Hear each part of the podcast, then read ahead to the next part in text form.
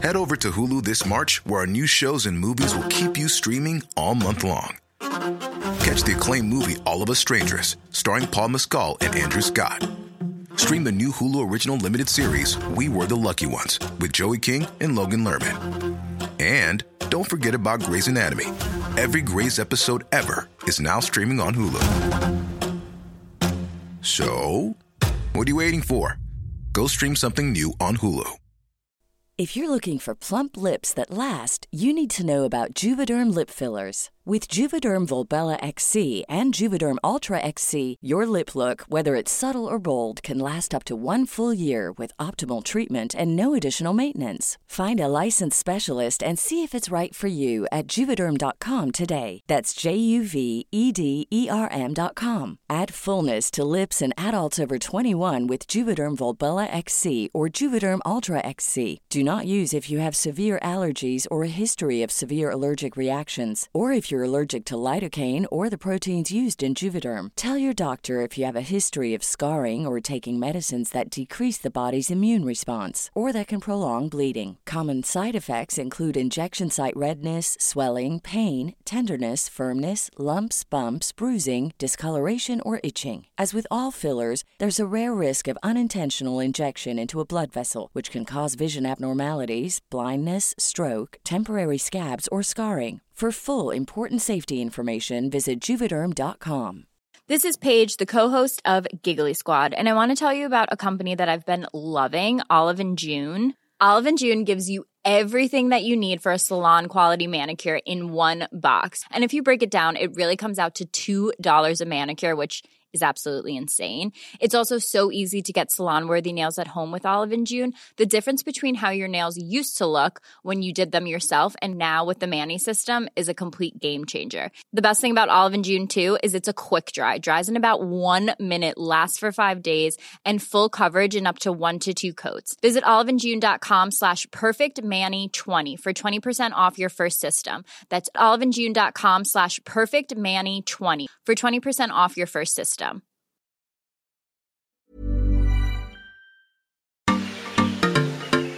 You're listening to The Contest and Me, a podcast from the Eurotrip. Hello and welcome to the Eurotrip. We are back with you for a brand new episode of The Contest and Me.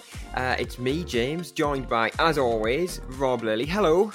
Hello, yeah, episode three of this brand new series. At what point does it become not a brand new series? Because this is now the third week of said brand new series. Is it now just a series? Yeah, I feel like we can drop the word new. Maybe it was just new last year when we first brought it out. Maybe now it's just a second series. Uh, but it's great to be back, which feels like a long time for us because we recorded the first two episodes in bulk a, a long time ago. So it feels like a long time for us. It's not a long time for you, but we're so pleased to be back with a brand new episode. And this week, Rob, you've been having a great conversation.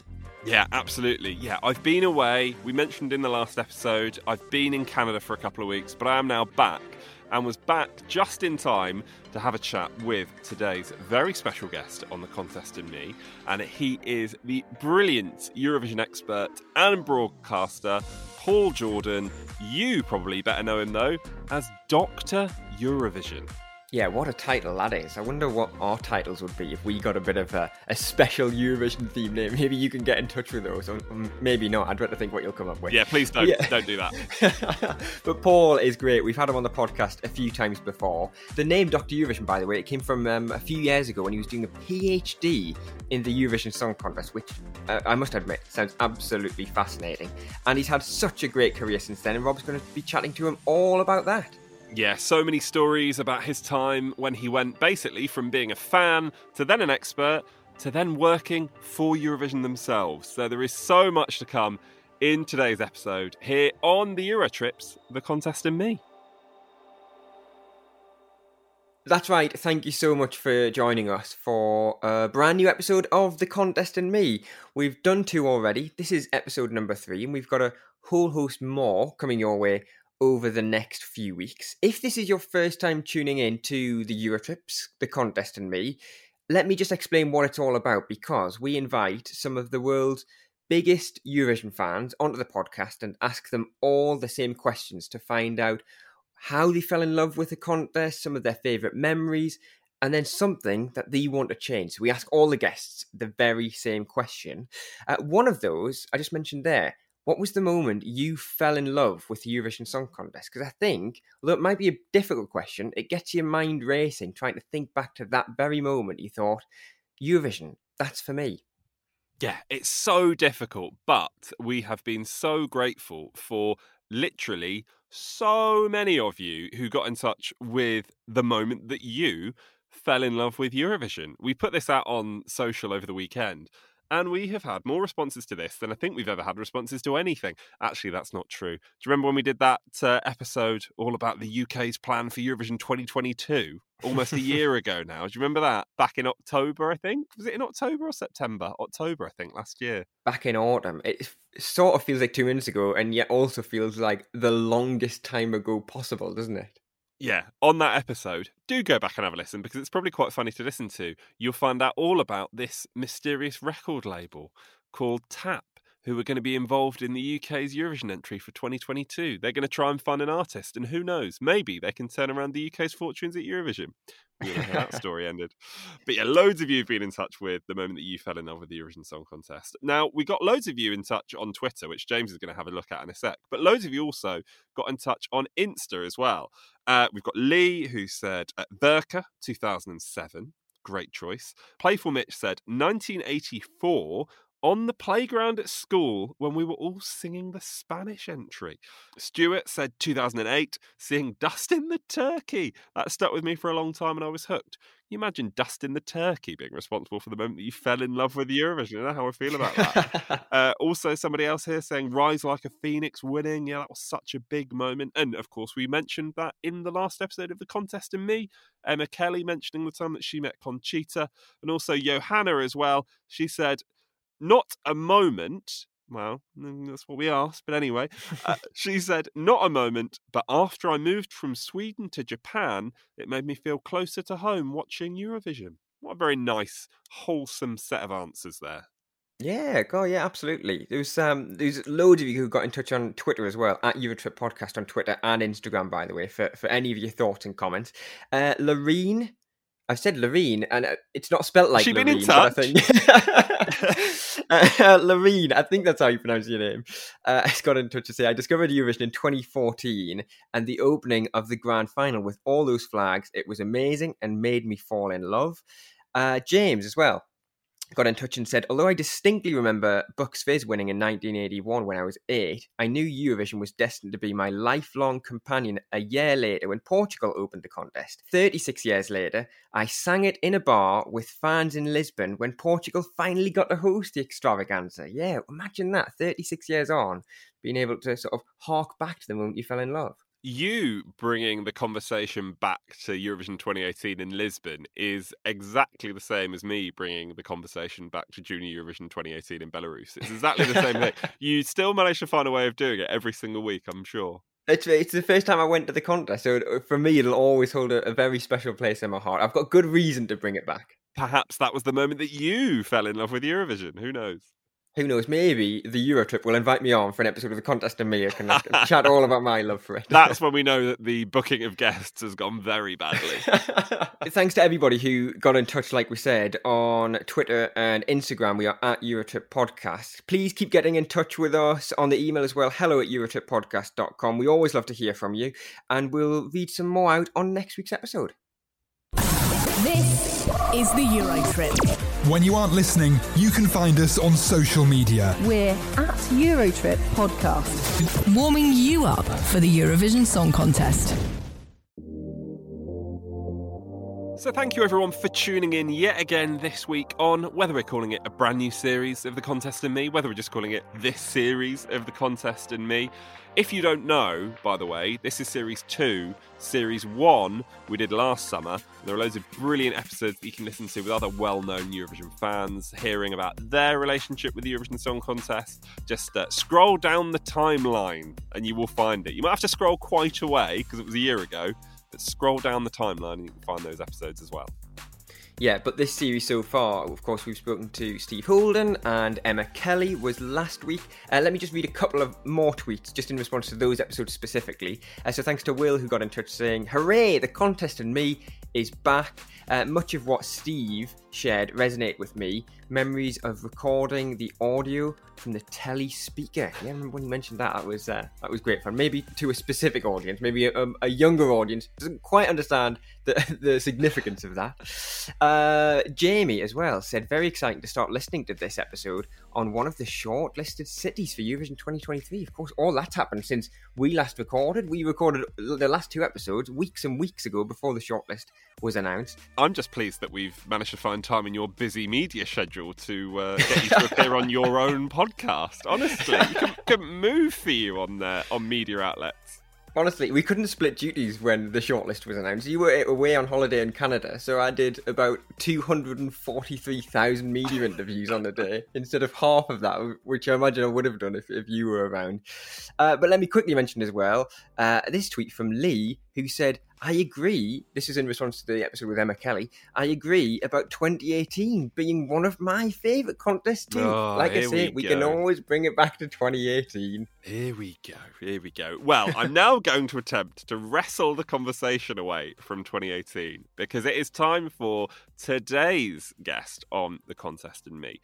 Now, we've already mentioned him at the top of the show. He is Paul Jordan, Eurovision expert, broadcaster, and the only man in the world with the title of Doctor Eurovision. Now, his love of Eurovision goes back a very long way, as you will hear very, very soon.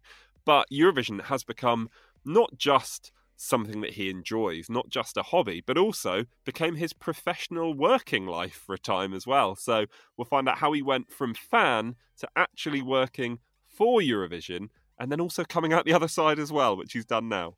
Yeah, there's so much great chat in this. We're going to talk about the 1980s, 1990s, 2000s, and the modern day, and potentially, well, definitely, a little bit about the future as well, because the very last question is a hypothetical one, but uh, probably one of my favourite questions is the one change you'd like to see at the contest. We will chat about how he would like to see the contest develop in the future. Yeah, there's also talk of a bit of a hairy taxi journey in Belgrade in Serbia back in 2008. So you'll hear mention of that as well. But with so much to look forward to, let's crack on with it. Here it is then. Here is my chat with the brilliant Paul Jordan, Dr. Eurovision, on the contest and me. Paul Jordan, welcome to the contest and me. Thank you very much. Thank you for having me. It is brilliant to have you on. Now, Paul, people may know you better for your other name, which is often used in association with the Eurovision Song Contest, which is, of course, Dr. Eurovision. Paul, remind us how you came to become known as said Dr. Eurovision. yeah, it was um, a kind of chance meeting I had with a journalist back in 2011, just as I was finishing my PhD, a lady called Helen Fawkes, and she'd covered Eurovision before in Serbia and Ukraine as well, so in the years preceding. And um, she was talking to me about my research and said that I should sell myself as a kind of pundit. And she suggested the name, sort of playing on the PhD, told me to set up a Twitter account and a website, and I did. And then it sort of took off. I was very lucky and very fortunate to be invited to be part of the semi final coverage. I think the first time was in 2012, and then they had me back for a couple of years. And then, as often the case, you know, you meet people or people notice you, and then other opportunities, you know, come up. So, radio and TV stuff. So, very, very lucky.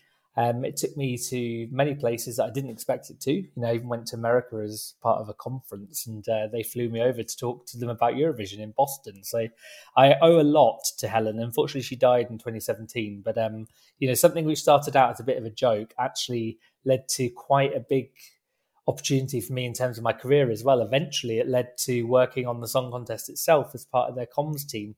Um, I was invited to speak at the flagship conference in 2015 for the 60th anniversary. And that's where some people from the Eurovision organization, the EBU, uh, they were there and they noticed me, and I was working in communications at the time as well. So it kind of all came together, and I was very privileged to work on Eurovision for a number of years. Um, and now I'm in a different job, but in a promoted role. I work for a charity now, and I owe a lot to Eurovision really because if it hadn't been for that job, I wouldn't have got this one. So I owe a lot to Eurovision and also to Helen as well for for her time and for her idea. Really, it really was um, you know a fun thing to do, but also one that um, has led me to places I didn't expect to be. Paul, the first question on the contest and me every time we do these chats is, of course, a look back to 2022, which seems like a strange thing to say given that we're talking in 2022, but you know exactly what I mean. We're going to go back to Turin now. So, what are your reflections on the contest that we saw this year? Um, I would say it was a joyous event, and it was one that I think there was a real appetite for, especially so after the pandemic. Of course, we had 2021, and that was really special, you know, especially because it was counted in 2020. But I think it was a pretty slick show. Um, the Italians had some challenges, I'm sure. I think there was an issue with the stage and the lighting and things like that. Um, but I think overall it was a great show. I had a feeling that Ukraine would win the public vote, definitely the public vote, maybe not the jury vote. Um, and I, I, knew really that they would win the whole contest overall. Um, I think it was a worthy winner. I think when people are talking about that being a political decision, actually, I think it's more about humanitarianism and a showing of solidarity. And Ukraine are the only country left which have a 100% qualification record to the grand final as well. They get Eurovision, they know how to stage their songs, and you know they, they just tend to they, they get it. They understand how the contest works. So, you know, I think they won on their own merit. I think another highlight was obviously the UK doing well this year. Um, you know, we've discussed previously about what the BBC in the UK need to do, and for once, it seems like the stars aligned, and we had a good song with a singer who could perform and staging that worked and was modern and relevant. And so I think that was really to be welcomed. Is how we build on that now. And you know, certainly with the UK staging the event next year, I think that's a really big opportunity for us to change the narrative around Eurovision. And already I see the reporting changing almost. It's not quite as tongue in cheek people are genuinely interested in terms of which city is going to host it. You know, how are they going to produce this with Ukraine and be respectful of them as winners and us stepping in to support them? And I think these are really welcome conversations, and it's a nice departure from some of the quite poor journalism we had before. So I think reflecting on 2022, it was a good contest overall, good mixture of songs in the grand final. Delighted to see Spain do so well. Um, and also just reminded me that actually, when it comes to predicting how countries will do, um, I'm really quite clueless. I can tell you all about the politics, but I had Spain. When I initially heard Spain, I had them down for bottom five. So just shows you how much I know when it comes to predictions. now you, you mentioned actually and you did a good job of teeing up something that we're talking about later which is you know the uk eurovision how do they maintain that brilliant result from 2022 when as you said they're hosting it of course next year but you mentioned the media coverage and the media reporting, and you know it is night and day, isn't it, compared to what we have seen previously after Sam Ryder's brilliant result. And you're brilliantly placed to talk about that change in media coverage of Eurovision, because of course, you know you for so many years and still are one of the main people that is often called upon to talk about the Eurovision Song Contest, whether that be on TV, on radio, and you know, it must just be brilliant for someone like you to know that you might be called upon by any of these organizations and not have to, you know, roll your eyes when the inevitable questions get asked. Yeah, absolutely. And that was what was also refreshing about the UK doing so well, you know, put that kind of political argument to bed. And it's similarly when Israel won in 2018, you know, we could actually say, do you know what? This is about music. Countries win this regardless of the politics that's going on.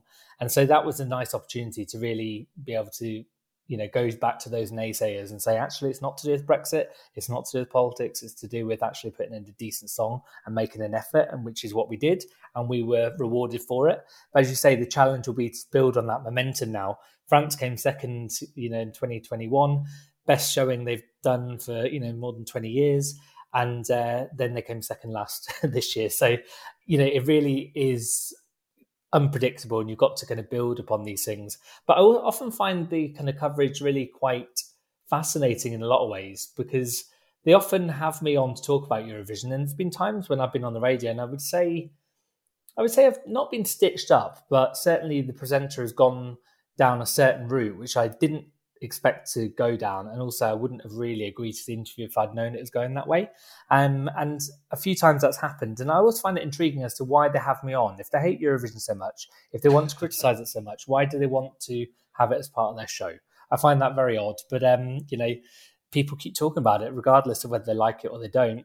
the fact that people are talking about it nearly 70 years later shows you must be doing something right. But this year it was nice, and certainly since the shortlist of the UK cities has been announced, this the coverage has been quite respectful, I think. And I, I, get some people won't like it. I get there'll be critics saying that it's a waste of money, etc., etc. But those are also the same people that have no problem watching Strictly, and they'll probably be horrified to know that it costs nearly a million pounds an episode. So television is expensive. Eurovision, in the grander scheme of things, is pretty cheap television. Paul, I always feel people like you, you know, the, the ones that have been through the real dark times with the UK and, and Eurovision and, you know, have been kind of forced to appear on, on TV and radio. I feel like you deserve a medal for your good service and trying to uphold the name of Eurovision in front of all that difficult questioning. Uh, yeah, I've got to say, I mean, it's not just me; it's a lot of the other fans as well. But it's um, it was difficult, and sometimes it was quite difficult to um, to justify, you know, especially when we had some rotten songs in the UK, and it was really challenging to kind of support them because I always try and support the UK because I know that the BBC are a small team, and you know I do understand that everyone's a critic and all of that, so it's not always that straightforward, and you know, there's a lot of considerations behind the scenes that we're not privy to. So I try and be fair on them as well. But it does make me laugh though now there's a, a rush of people joining the fan club. I think the fan club is something like quadrupled its membership now. It's like 4,000 people or something.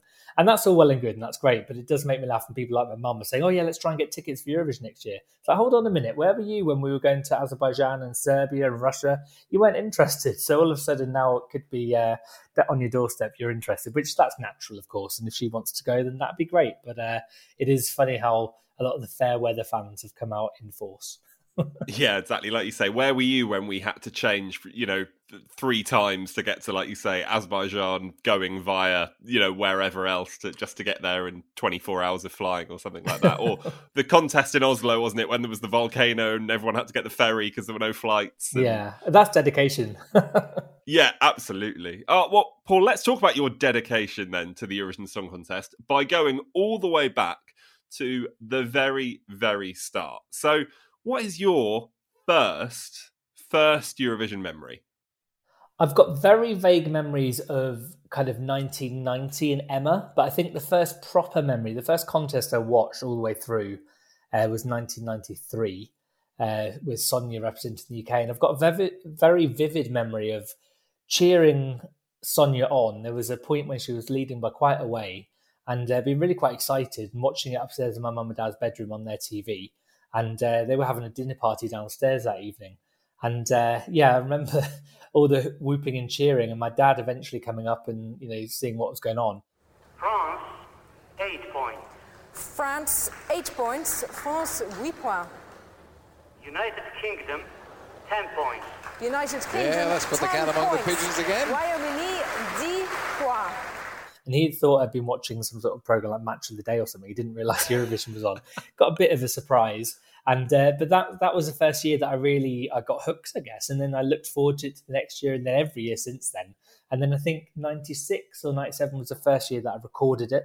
And then again, my parents were a bit surprised. I kept rewatching Eurovision. Like, "You've seen this already?" It's like, "No," and I enjoy the music, etc. So, um, yeah, that was probably my formative memory. I was about nine years old then, and uh, that was really when I guess I sort of became hooked. It's the second time in this series that Eurovision 93 has come up because uh, Steve Holden, of course, the host of the official Eurovision podcast and formerly at BBC Radio 1, he was the he was the first uh, first episode we did this series and he said his very first Eurovision memory as well was was of that 1993 contest and and Sonia specifically. I mean, looking back, Paul, was Sonia robbed or or actually was it right that Ireland did win again in 93? I think looking back, it was right that Ireland did win again. I think they had a better song. I think Sonia really exemplified someone who could perform and really performed, you know, that song to within an inch of its life. And it shows you you can do well with a song that's not that great, but the performance comes through. And I think she had better songs in her selection that year. Um, but she gave it her all and she really did a tremendous performance. And I think she did well to come second. But a couple of years later, I um, in 2010, I was in Oslo for Eurovision and I met the Irish entry that year, who was Niamh Kavanagh, who had won in 93. She was representing them again. And I told her the story that I'd actually cried when Sonia had lost.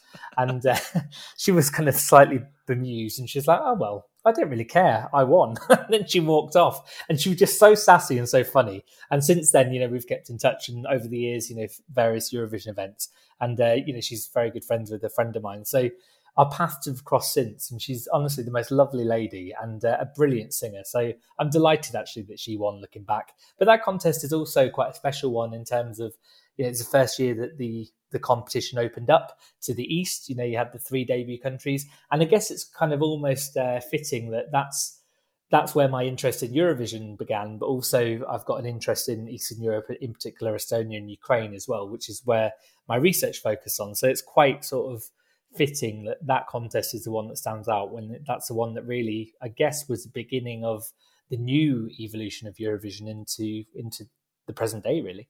Oh, well, Paul, let's move move on then. So we've had your first Eurovision memory. You know, you mentioned a few years as well there that became kind of your formative years with Eurovision. But what was the moment that you first fell in love with the contest? Because, you know, I think these are very kind of two very distinct things. There's the moment you first kind of recognize Eurovision, but then there is a special moment that I think everybody does have when they really do fall in love with the contest. Oh, that's an interesting question. I think it would have been around about 96. I think uh, Gina G, Ooh Aah just a little bit, that was a big hit at the time and it was on top of the pops every week and all of a sudden it was doing well in the charts. And I think the week of Eurovision it went to number one. And that's when I was really convinced it was going to walk the contest and it was going to it was going to you know do amazing things on that scoreboard. And I remember um, I had a friend over from school at the time, and my mum was dropping him off, and so we had to get in the car, and I was, you know, a bit bereft having to leave the television set and hop in the car. So we listened to it on the radio, and she came on. Didn't realize she'd be on so early, and my heart sank when I heard her performance on the radio.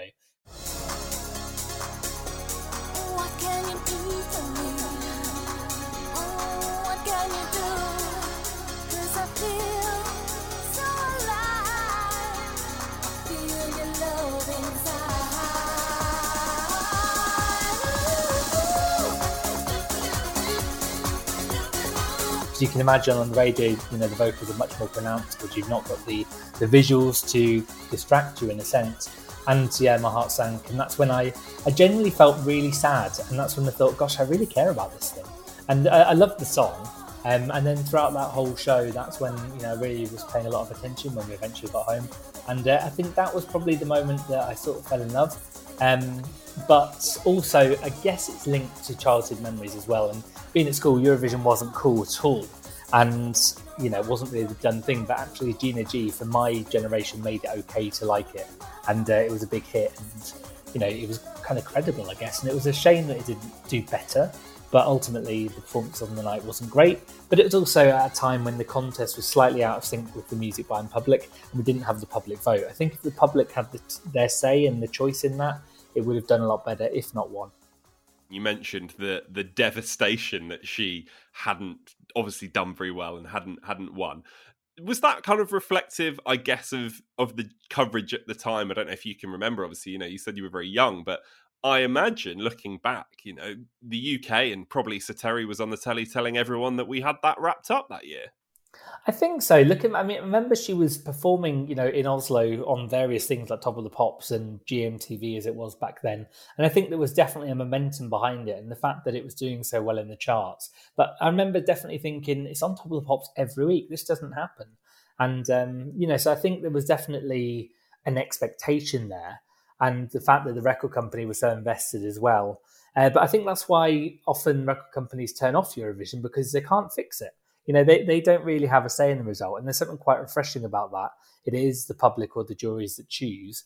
And um, I think that's, yeah, that's quite sort of refreshing in a way that they can't manipulate it in a way they do with other things like record sales and all that. So um, I think, yeah, the expectation was there. And that's maybe why I guess my um, dismay at the result was uh, so pronounced because of those high expectations. If we move on from moment that you first fell in love. So you've said that there.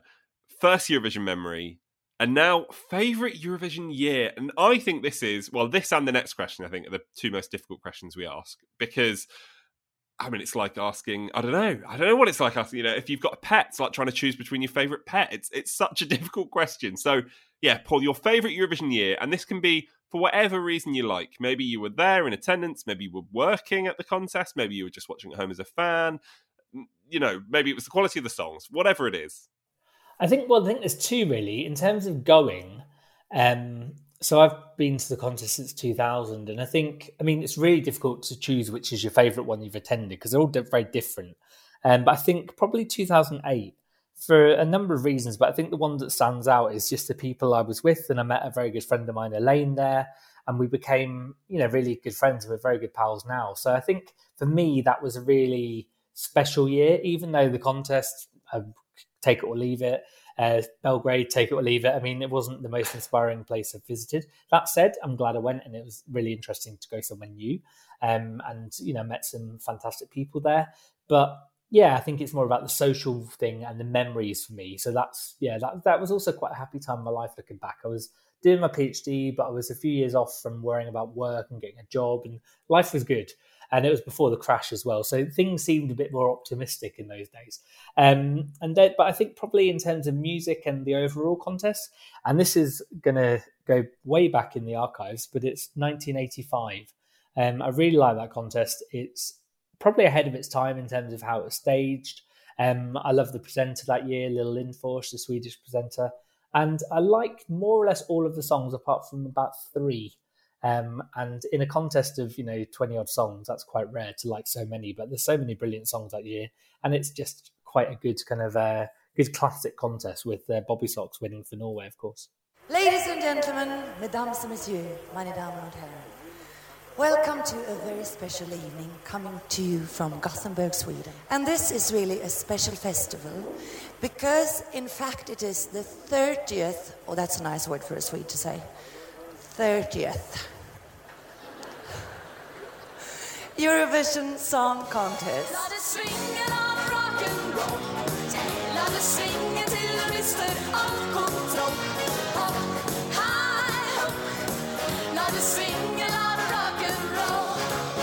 You mentioned Lill Lindfors there, which, you know, 100% one of the greatest hosts I think the Eurovision Song Contest has ever seen. And, and when we had uh, Petra Mede on the on the contest in me last year, you know, she said that she was a real inspiration for her and, and everything that she went on to do, of course, at Eurovision in 2013 and, and 2016. You know, she she was unlike any presenter that we'd seen at Eurovision at the time because I suppose she, you know, it's it's safe to say that the presentation before that was potentially a little bit stilted and a little bit prim and proper. Absolutely, and she injected a bit of personality, a bit of sass, and even you know she was quite sarcastic as well. And she and there was the bit where she greeted the Norwegian winners, and I don't think she meant it, but it sounded horribly patronising, saying you know how she was delighted because they come last so many times. And you know I think also there was the commentary from Terry Wogan. Now he wasn't actually at the contest; he had had really bad flu or pneumonia or something, so he was at Television Centre doing his commentary. Uh, but he was just very fun. Back in those days, I think he was quite funny. He became a little bit jaded, and I think his commentary changed and bordered on xenophobic later on. But I think in those days he was quite good, and he summed up Lil at the start by saying when she came on singing a song, and uh, you know he called her the all, all singing, all dancing Lil, and saying that in her spare time she had you know done the flowers, painted the set, and collected tickets on the door, and it was exactly that. She was like jack of all trades, and I just thought it was he was obviously joking, but it was very, very funny, and it still makes me laugh today. Always nice to kind of delve back into the archives. You mentioned 1985 there, and then next week's uh, little tease for everyone listening. Next week's uh, the contest and me, we we head back and have a little conversation about 1975. So you can look forward to to that one, everybody. Uh, Paul, very very quickly, Belgrade, fascinating for a variety of reasons, but you know I seem to remember watching that one on on TV at home, and that was a contest that really kind of caught my imagination only because very similar to you you know fascinated by all things eastern european. And and that was a, a very again unique time for the contest wasn't it back in 2008 it was yeah. That was also the first time they introduced two semi-finals and it was 100% televote as well. So certainly for the grand final. I think they used jury backups in the semis because i think sweden actually got rescued by the jury. They wouldn't have qualified without them. So there was a kind of wild card thing. So quite interesting in terms of them playing around with the voting and trying to make it, I guess, fairer. Um, it did feel very much like an anticlimax when Russia won. I didn't think they had the best song. Um, and similarly with the UK, you know, I had a horrible feeling the UK was going to come last, not because it was a bad song, but just because it was so forgettable. And it was really well performed. Andy Abraham did a good job, but ultimately the song was so utterly forgettable that I just knew it, it wouldn't have had much of a chance. Uh, but some, yeah, fascinating experiences. Um, you know, it, it's interesting. You know, you often you hear things about countries in the news, and you can't necessarily judge people by their governments. And the people that I met in Serbia um, were, were lovely in general.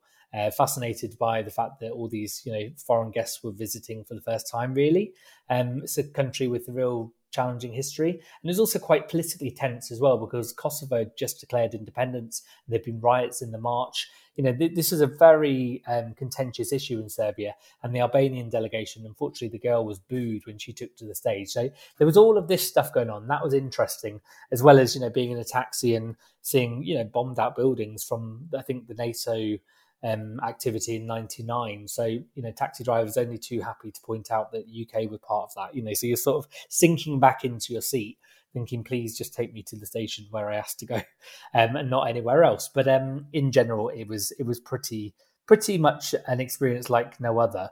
Um, but as I say, it's for me, it's also about those friendships that I made. Um, and that's where I feel really lucky actually to have Eurovision because not only has it changed my life professionally, but personally it has as well. And I've made some really, really good friends through it.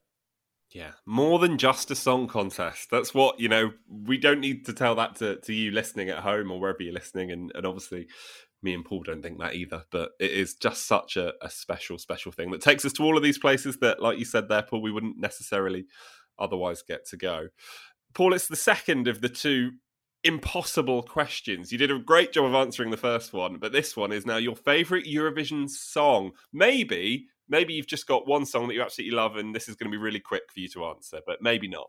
Oh, I don't. I don't. Oh, I don't. I don't even have a favorite winner. There's a couple, but I think probably my favorite Eurovision song.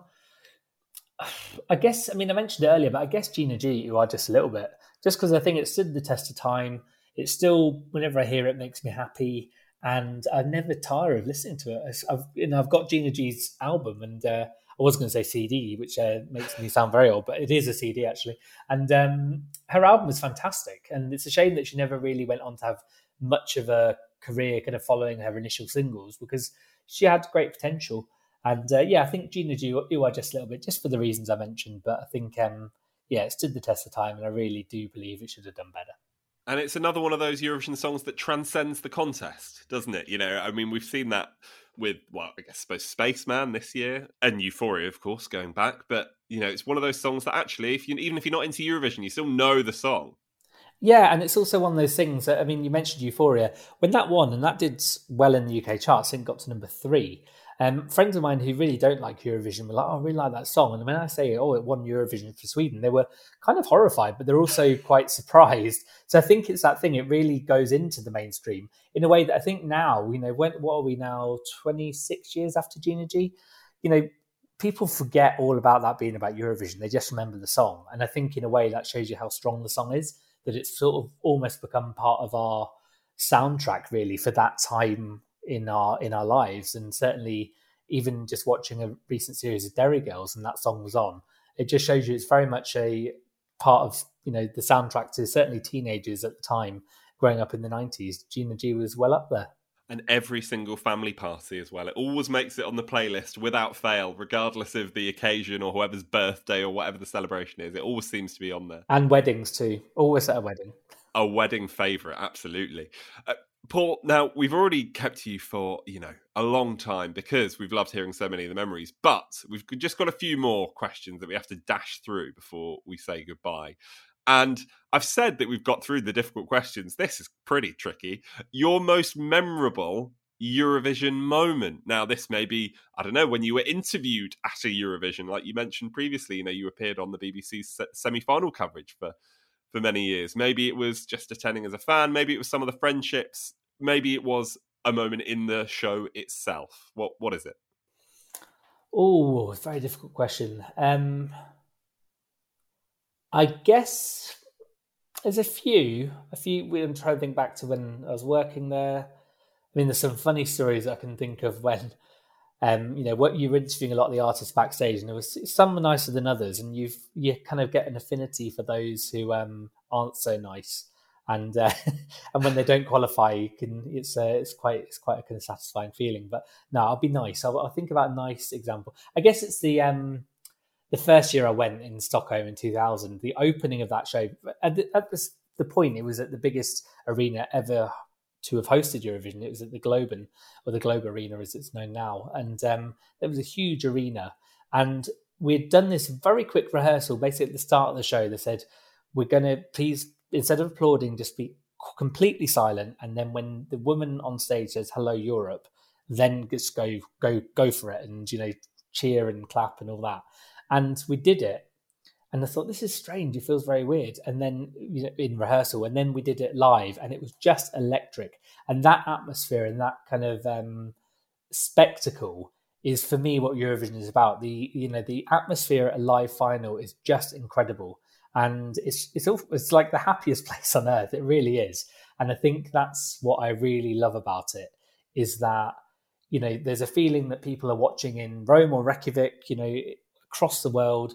You're there, you know, everyone's watching that room where you are. You're witnessing what's going on, and just people getting together, having a good time, and not caring about politics or not caring where people are from, and just there together, enjoying that moment. And I think, yeah, that in that opening in 2000, that really kind of sums up that. Israel, Netherlands, United Kingdom, Estonia, France. Norway, Russia, Belgium, Cyprus. Welcome, Europe!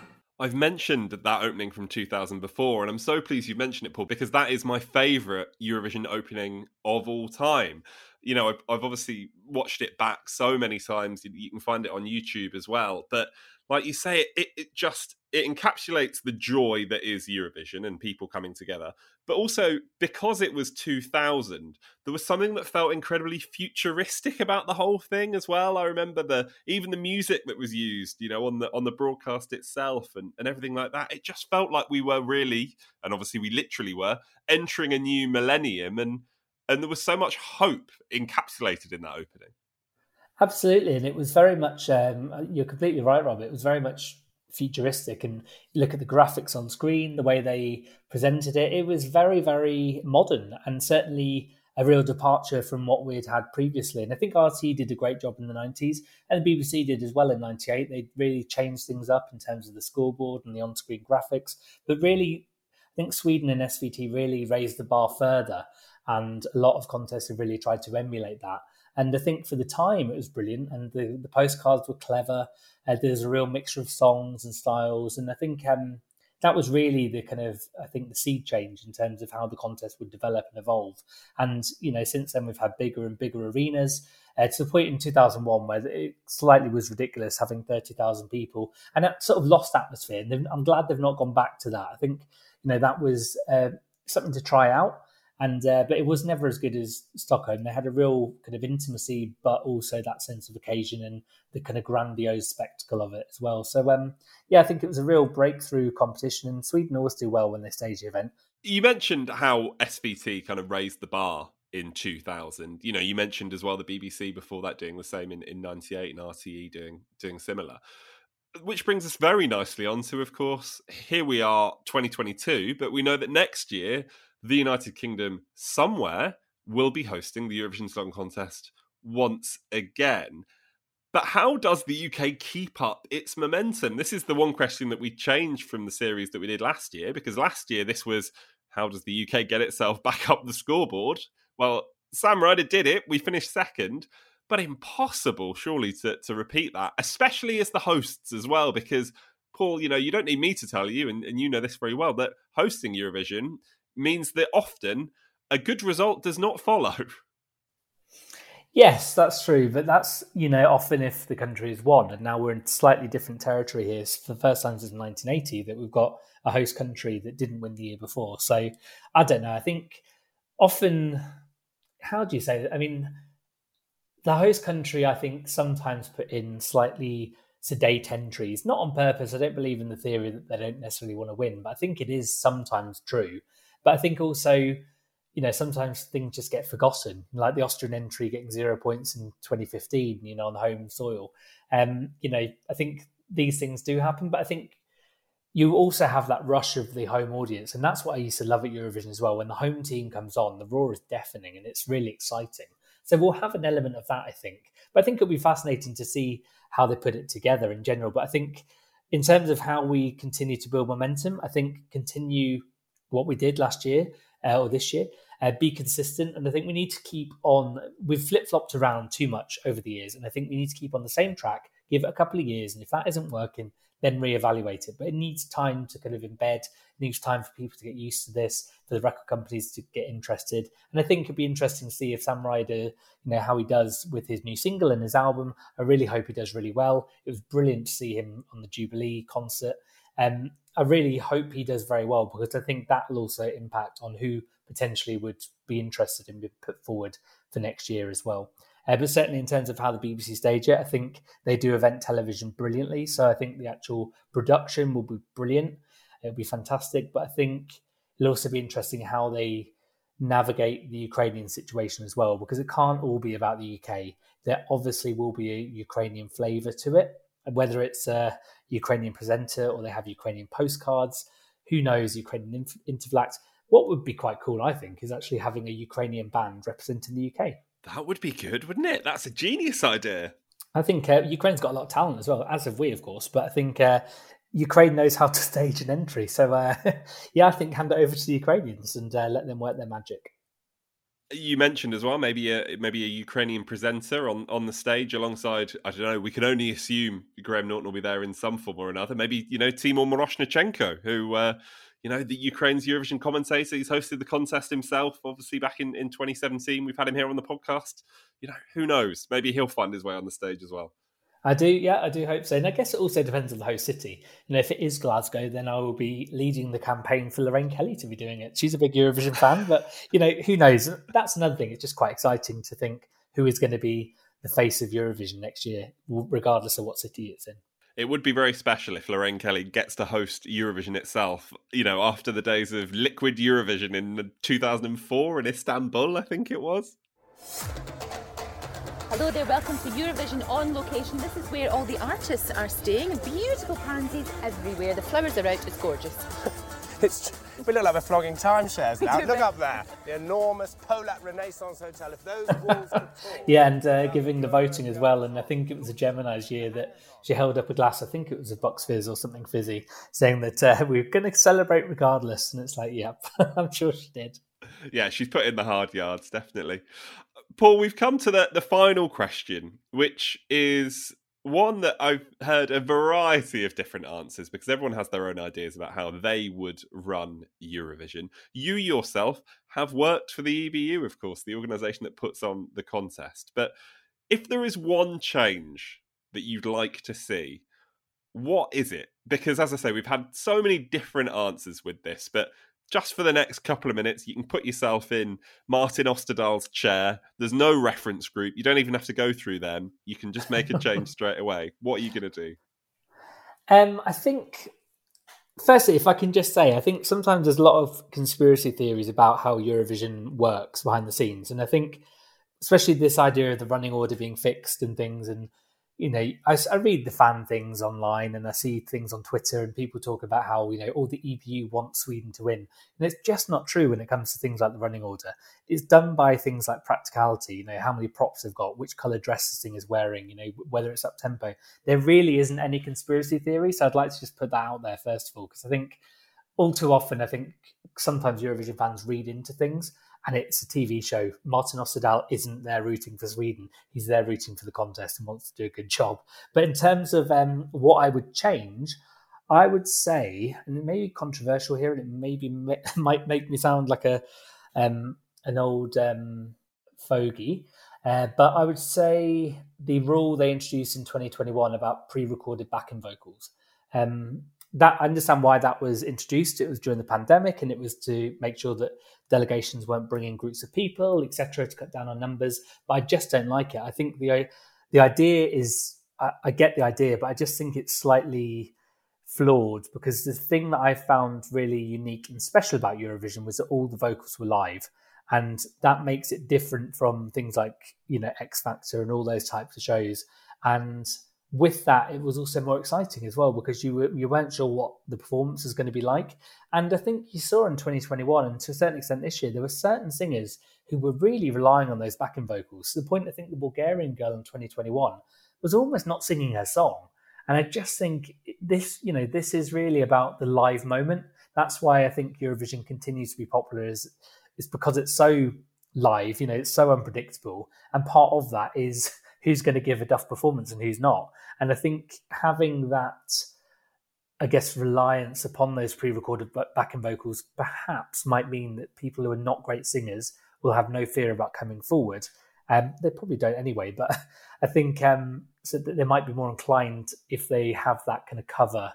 And uh, so I would say that would be the one thing that I would change. Go back to how it was before 2021. Yeah, let us know what you think then of of Paul's suggestion, the, the thing that he would change. You can tweet us, of course, at Eurotrip Podcast, Twitter and Instagram, we're on there. And also you can send us an email, hello at eurotrippodcast.com with any of your longer form thoughts as well. Paul, it has been an absolute joy because you are a man that I've seen on TV growing up watching the Eurovision Song Contest. I don't don't mean to make you feel old, Paul, but honestly, I was going to say you made me feel very old. I now. don't mean to make you feel old at all, but no, I just wanted to express my gratitude for uh, for doing doing great things for Eurovision on uh, on British television and, and in the media wherever it is that you you're often found chatting about it and and it has been brilliant to find out more about you and your love of Eurovision. So so thank you so much for joining us on the contest and me. Thank you for having me. It's been a pleasure. Thanks, Rob. You're listening to The Contest and Me, a podcast from the Euro Trip. As I said last week, and as I think I probably said the week before, and as I will for the next few weeks as well, The Contest and Me is one of the favourite things we get to do here on the podcast because Paul, just as we've done with the, the rest of the guests, gave us so much great conversation there, so many great insights into the way Eurovision has has weaved its way through his life. Yeah, what is so great, and I think, as you said, I think I've also already said this, but the answers that these guests give just resonate with so many of your own experiences as well. You know, you listening, I'm sure some of what Paul said, you're like, yeah, no, I remember that, or yeah, I appreciate that, or my experience was a bit like that as well. So if you are in that position, then do get in touch at Eurotrip Podcast, Twitter and Instagram, on the email hello at eurotrippodcast.com but some of the highlights in there, I mean, there was some great stuff. Sonia getting her second mention in just three episodes on this new series. The 1993 contest in Millstreet getting a big shout out. Yeah, I do wonder about these sort of things because sometimes we think everybody has a different connection to Eurovision and, and the way that Eurovision brings them in could just be something so random, but clearly there are certain points, such as 1993, such as Loreen, of course, she's come up a, a, a lot in the series so far, that really have a huge impact on people and, and really drag people in much more than, than other occasions in Eurovision history have done. And absolutely loved Paul talking about his interaction with the eventual winner of 1993, Niamh Kavanagh. James, I know that was one of your favourites, one of my favourites as well. Him talking about that moment that he finally got to meet Niamh in Oslo in 2010. And it sounded like Niamh just didn't want anything to do with that conversation whatsoever. And I don't think that's uh, you know any sort of uh, description of Niamh herself. We, we've chatted to her on the podcast. You had a great conversation with her last year, and she was lovely. But obviously, at the time Paul was talking to her, she was the height of competition. So I imagine she was fully focused on the on the job in hand. I just love that Paul confronted her with a with the anecdote of "You made me cry 17 years ago." Perhaps that was the reason that she was sort of a bit flustered and floundered when he came to her with that. Maybe a, be- a better opening line would have done. Yeah, quite possibly. but such, such a good chat. So thank you to Paul for joining us on this week's episode of The Contest and Me. And lucky you, we are only halfway through the series. We've had three guests, we've got three more to come, and maybe maybe a special little bonus at the end of that as well. Oh, of course, it's the Euro trip. Of course, there's going to be a bonus. what would it be without a bonus episode from the Euro trip? Yeah, we've uh, we've already recorded next week. So I sat down with a, a special person uh, a couple of days ago, and let me tell you. Why are you laughing at special person? It is a special just, person, isn't it? I just enjoyed special person. Uh, special guest sounds better, but I enjoyed special person. Yeah, it was my way of trying not to give it away. I nearly gave away the gender, and I feel like that would have narrowed it down, and people would have started to figure it out from other. Well, they're definitely a guest, regardless. so what I'm trying to say is, I sat down with somebody, and I've got a great conversation coming your way in just seven days' time. So next week, look forward to listening to they, them, she, her, he, or him on next week's episode of the Euro Trip. I think you've covered off enough bases there for people to try and figure out who it is.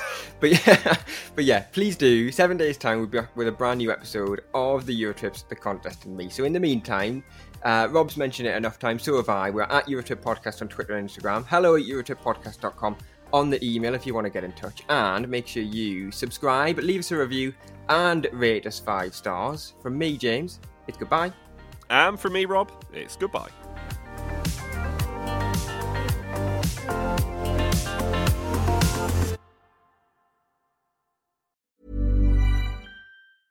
Want to get a chiseled look in the jawline? Sculpt and shape your jawline with added volume from Juvederm Volux XC. Juvederm Volux XC is an injectable gel specifically designed to be robust enough to improve moderate to severe loss of jawline definition. And it is the first and only hyaluronic acid filler approved for the jawline. Add volume to your jawline for a chiseled look with Juvederm Volux XC. For important safety information and to find a licensed specialist, visit juvederm.com. That's J U V D R M.com. Not for people with severe allergic reactions, allergies to lidocaine, or the proteins used in Juvederm. Common side effects include injection site redness, swelling, pain, tenderness, firmness, lumps, bumps, bruising, discoloration, or itching. There's a risk of unintentional injection into a blood vessel, which can cause vision abnormalities, blindness, stroke, temporary scabs, or scarring. Talk to a licensed specialist to find out if it's right for you. Visit juvederm.com. That's J U V E D E R M.com.